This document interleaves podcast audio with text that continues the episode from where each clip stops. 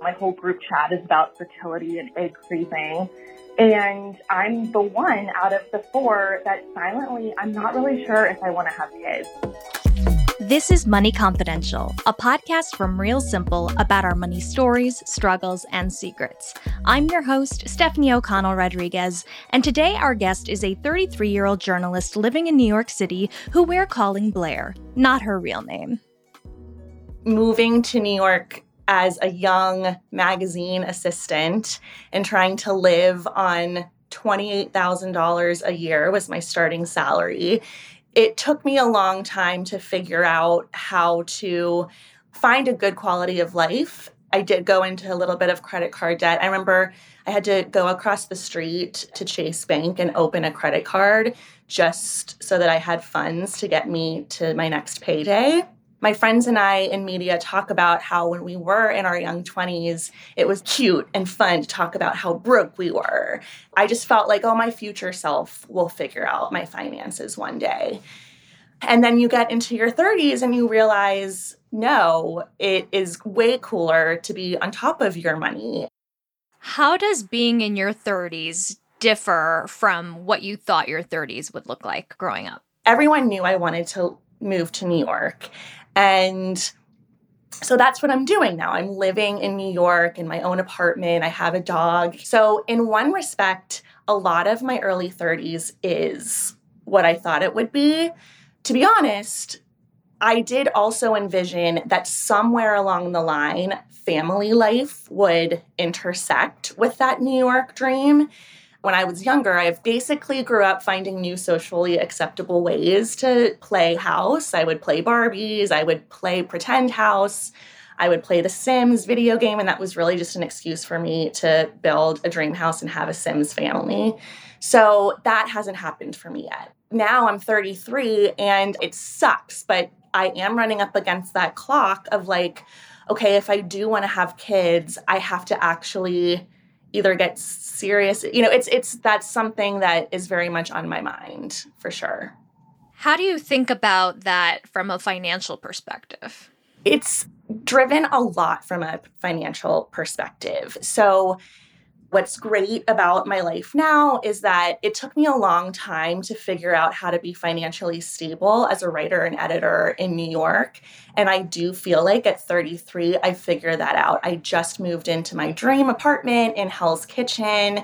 It has a beautiful view of the sunset over the river every night. I have a little bit of a disposable income now. And so I think, okay, I actually could be happy either as a single woman continuing this life, or if I were to find a partner, I would also be happy just being in a relationship and not having kids and it just being us two. Across the US, many women are grappling with similar questions and considerations. The US birth rate fell 4% in 2020, the largest single year decrease in nearly 50 years, an acceleration of an already existing shift to people having smaller families and more adults choosing not to have children.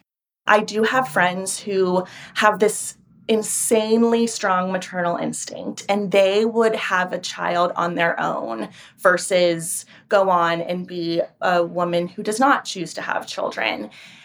For me, I could kind of take it or leave it at this point. And I feel like what's on the con list of having kids is okay, it took me like 11 years to figure out how to be financially stable on my own is all of that going to go out the window once I have kids? Kids are obviously super expensive, especially in New York, and that's where I want to live for sure. So it's a big question mark. According to the USDA, the cost of raising a child in the United States as of 2015 was roughly $233,610 over the course of 17 years. That number includes necessities like food, shelter, and childcare, but does not include the cost of a college education or any other form of financial support beyond the age of 17 there's the option to get fertility testing now. There's the option to do egg freezing, which a close friend of mine just went through. And I think, okay, maybe I'll do fertility testing. It'd be good to know here it's a couple hundred dollars. I could handle that. Egg freezing can be up to $10,000. My friend was able to pay, I think, $800 out of pocket. She works for a company with a great health insurance plan, so she was able to get her company to cover it. That's a, also a question mark for me. But to your point, if I were to plan for kids beyond that, I don't want to put money aside. And maybe this is an indication of what my gut feelings are. I don't want to put money aside right now for hypothetical kids. I saw my mom really struggle whenever she and my dad divorced in all the ways physically, mentally, emotionally. And I think that she did the best job she could as a single mom, and all single moms are so awesome. They have such a hard job. But I feel, if I'm being honest, she became really bitter that she lost a quality of life that she had when she was married. And as I got older, I just thought to myself, I don't ever want my financial freedom to be compromised or dependent based on my relationship. I do just have this fear of having kids that are dependent on me financially and me being not able to provide for them. Do you think you'd feel that way if money were no object? That's a great question because absolutely not. I'm a journalist. As much as I would like to think that I'm going to strike some million dollar deal one day, I think there's probably a cap to what I'm going to make in my career lifespan. And if I were suddenly handed millions of dollars in my lap, that would certainly change the equation. But I have to be realistic.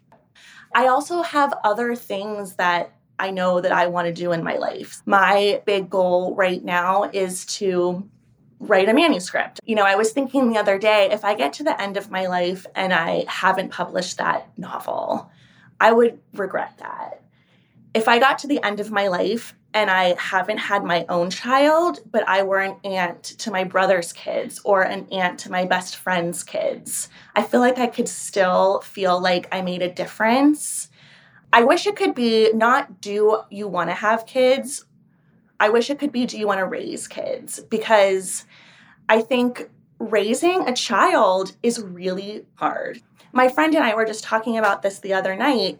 It really, still in 2021, it falls on women.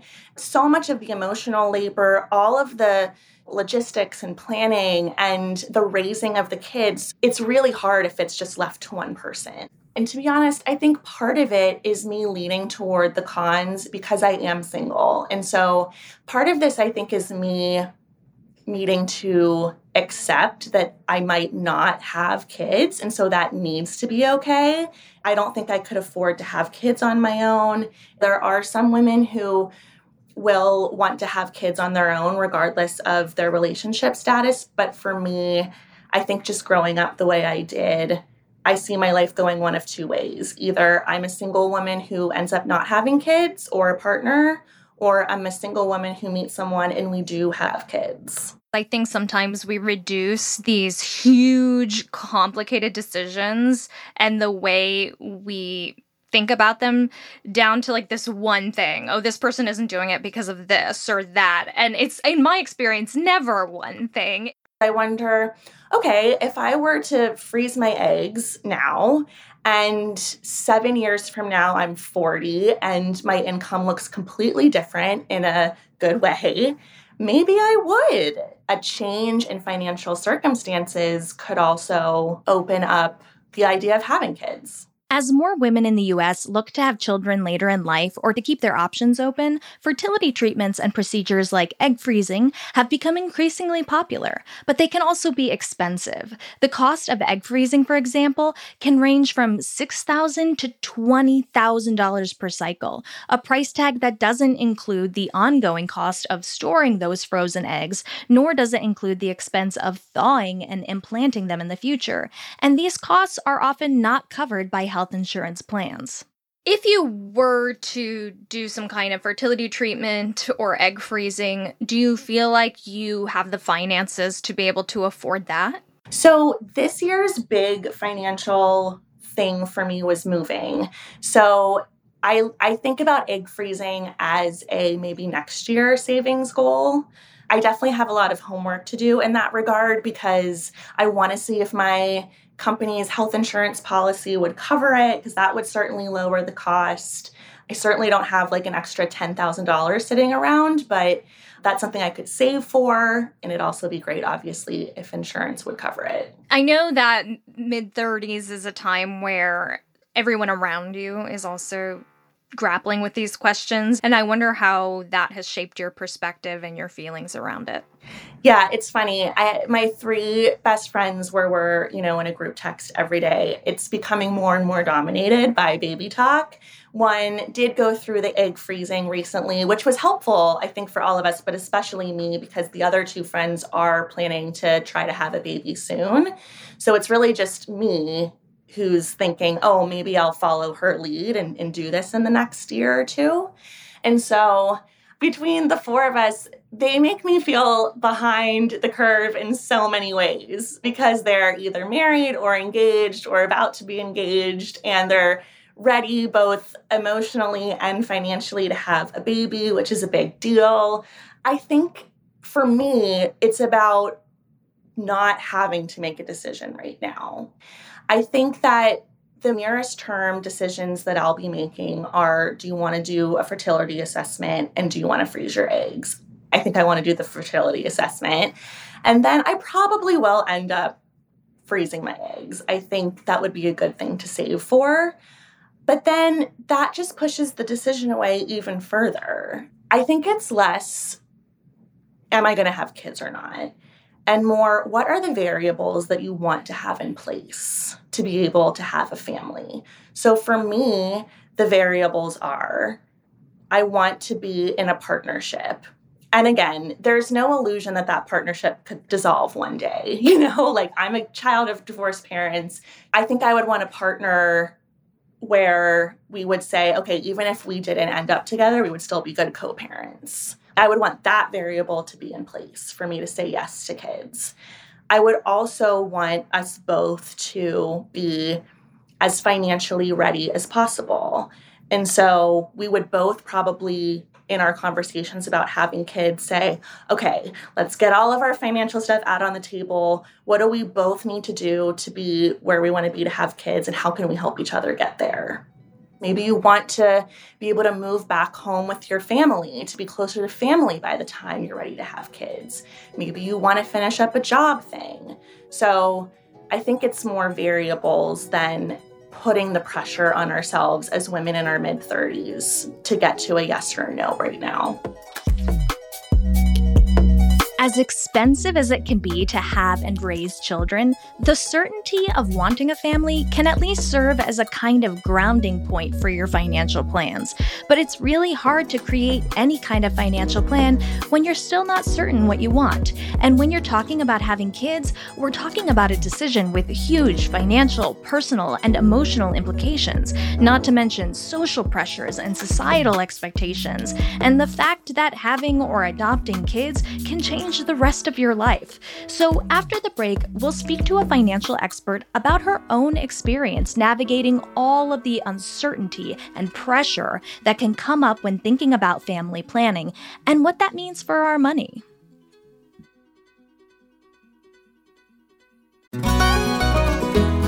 Hey everyone, I'm Sid Evans, editor in chief of Southern Living and host of Biscuits and Jam. Since 2020, I've been interviewing musicians, chefs, authors, and other Southern icons about their family traditions, their faith, their favorite meals, and of course, what it means to be Southern. And I'm excited to announce season five of our award winning podcast. Join me every Tuesday for new conversations with some of the most interesting and influential Southerners around. Be sure to follow Biscuits and Jam wherever you get your podcasts. You can also find us online at southernliving.com slash biscuits and jam.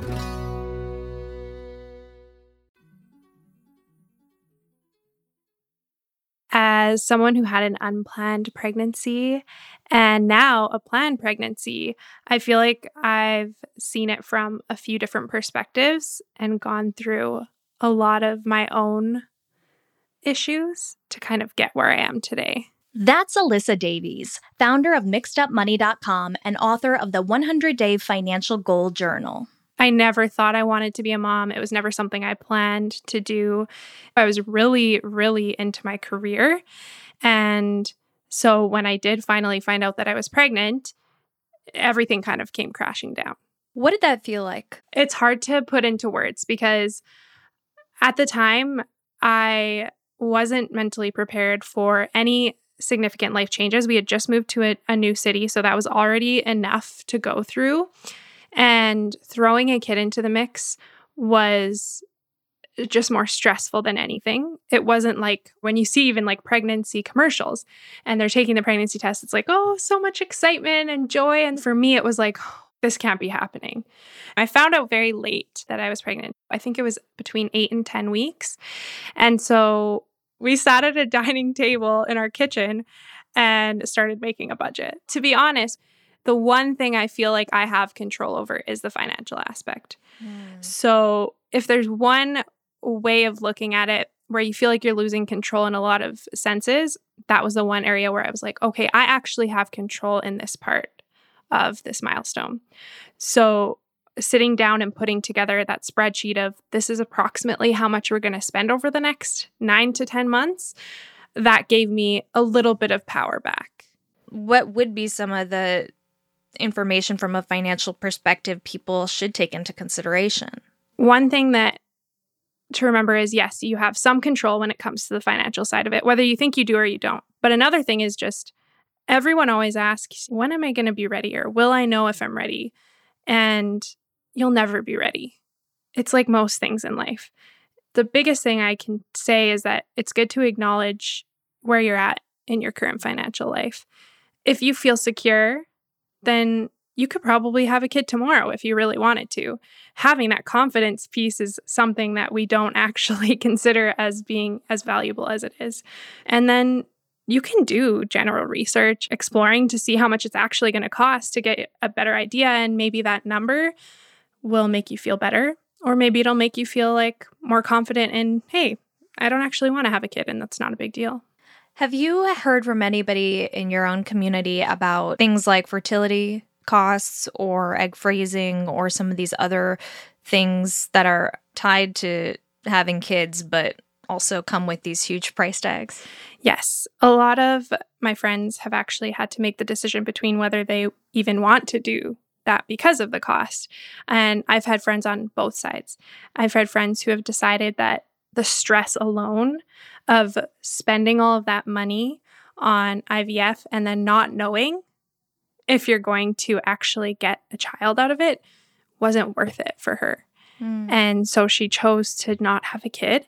And that's something that she has dealt with over many years of her being one of those people that really, really wanted a kid her entire life. And then I have people who have done it and it's been great and they can totally justify the cost because they got what they wanted out of it. But there's not a lot of people that would talk openly about, I did it and it didn't work. I think there's a lot of awkward shame around that that shouldn't exist but does. Is there a way we can think about this just so that we can be prepared financially no matter what we decide? Yeah, actually, I save for goals before they've happened, which sounds ridiculous, but that's like what we're doing with any financial goal. Whether it's like you're getting married and you're not even in a relationship, I don't think it's weird to start a savings account for that no one's going to know that you're saving money for it. So why should you be embarrassed? Why should you think that's not something you can do? You can do that. If maybe one day, 10 years from now, you decide you want to actually have a kid, or maybe you want to adopt a kid, at least you have the choice because you have some financial means already put aside for that. Worst case scenario, you have a huge chunk of savings that you can put towards anything you want.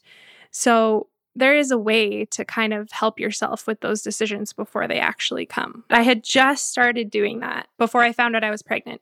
I only had $500 in there, but it was $500. Like, that is a huge start for me, which would have felt extremely significant when I was as stressed as I was. I also want to talk to you about being a mom because you do have that perspective of having been through the process. What are some of the things that have surprised you from a financial perspective?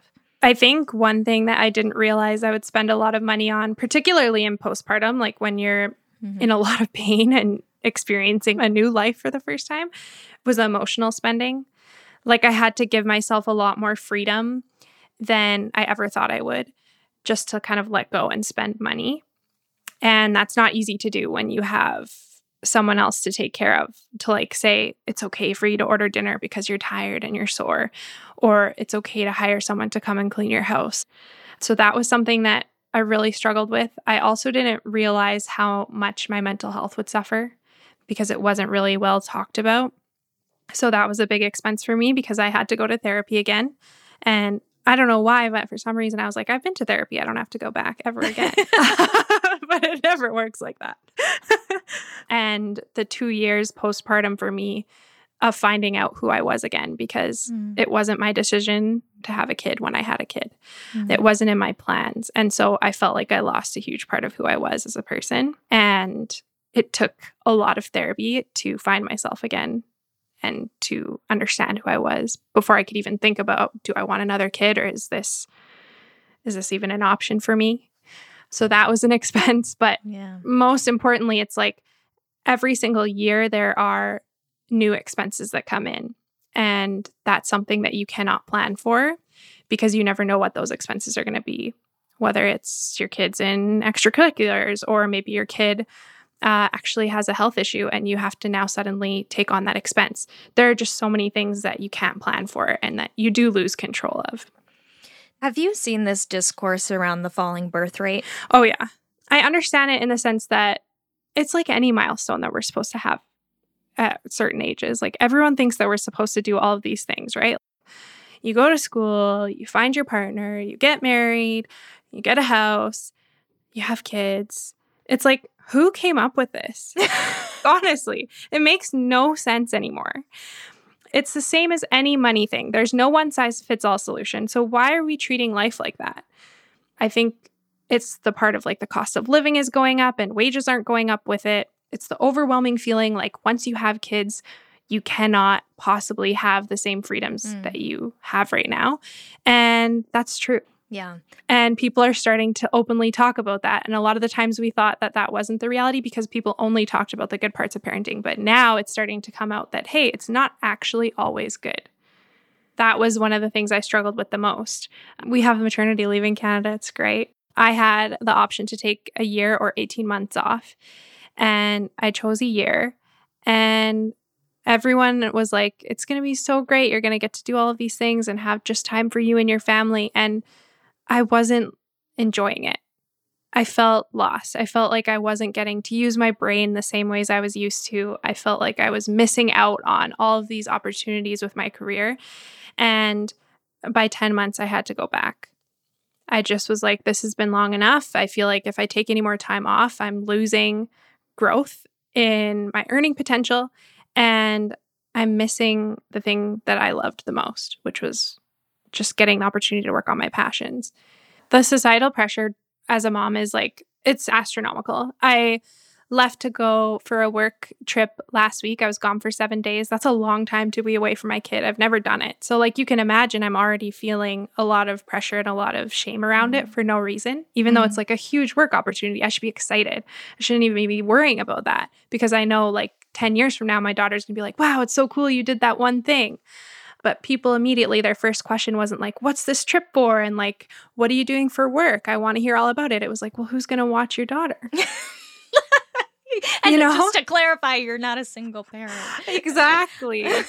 so I'm like, uh, first of all, that's really an appropriate question.